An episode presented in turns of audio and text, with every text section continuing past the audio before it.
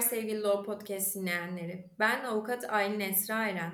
Eren Gonca Talks'un bu bölümünde sizlere sonradan evlenme ile soy bağının kurulmasına itiraz davasından bahsetmeye çalışacağım. Soy bağının kurulmasına itiraz iki şekilde gerçekleşebilir. Birincisi sonradan evlenme ile soy bağının kurulmasına itiraz. Diğeri de özel kanunlara göre soy bağının kurulmasına itiraz. Evlilik dışında doğan çocuk ana ve babasının birbiriyle evlenmesi halinde kendiliğinden evlilik içinde doğan çocuklara ilişkin hükümlere tabi olur. Eşler evlilik dışında doğmuş olan ortak çocuklarını evlenme sırasında veya evlenmeden sonra yerleşim yerlerindeki veya evlenmenin yapıldığı yerdeki nüfus memuruna bildirmek zorundadır. Bildirimin yapılmamış olması çocuğun evlilik içinde doğan çocuklara ilişkin hükümlere tabi olmasını engellemez. Daha önce tanıma veya babalığa hükümle soyba kurulmuş çocukların ana ve babası birbiriyle evlenince nüfus memuru reysen gerekli işlemi yapar. Koşulları yoksa evlenme yoluyla soybağının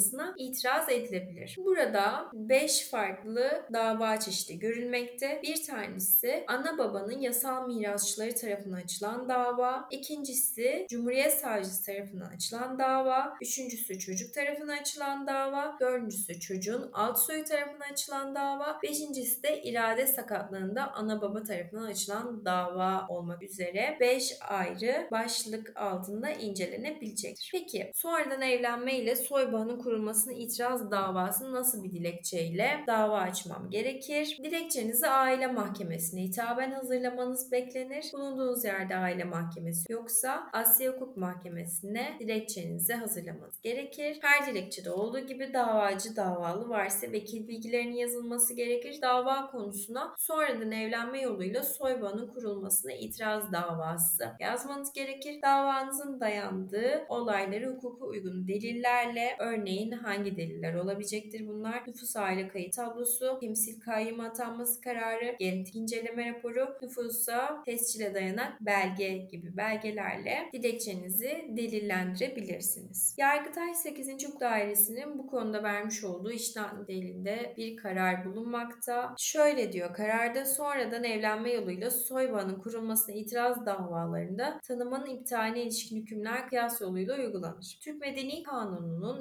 292. maddesi gereği evlilik dışında doğan çocuk ana ve babasının birbiriyle evlenmesi halinde kendiliğinden evlilik içinde doğan çocuklara ilişkin hükümlere tabi olur. Eşler evlilik dışında doğmuş olan ortak çocuklarını evlenme sırasında veya evlenmeden sonra yerleşim yerlerindeki veya evlenmenin yapıldığı yerdeki nüfus memuruna bildirmek zorundadır. Ana ve babanın yasal mirasçıları ile çocuk ve cumhuriyet savcısı sonradan evlenme yoluyla soy bağının kurulmasına itiraz edebilirler. İtiraz eden kocanın baba olmadığını ispatla yükümlüdür. Çocuğun alt soyu da çocuğun ölmüş veya ayırt etme gücünü sürekli olarak kaybetmiş olması halinde itiraz hakkına sahiptir. Bu tür davalarda tanımanın iptaline ilişkin hükümler kıyas yoluyla uygulanır. Kıyas yoluyla uygulanacak olan Türk Medeni Kanunu'nun tanımanın iptaline dair hak düşürücü süreyi düzenleyen 300. maddesi gereği çocuğun dava hakkı ergin olmasından başlayarak bir yıl geçmekte düşeceği, süre geçtiği halde gecikmeyi haklı kılan sebep varsa sebebin ortadan kalkmasından başlayarak bir ay içinde dava açılabileceği düzenlenmiştir. Evet sevgili Law Podcast dinleyenleri. Bu bölümde sizlere sonradan evlenme ile soy bağının kurulmasına itiraz davasından bahsetmeye çalıştım. Bir sonraki bölümde görüşmek üzere. Hoşçakalın.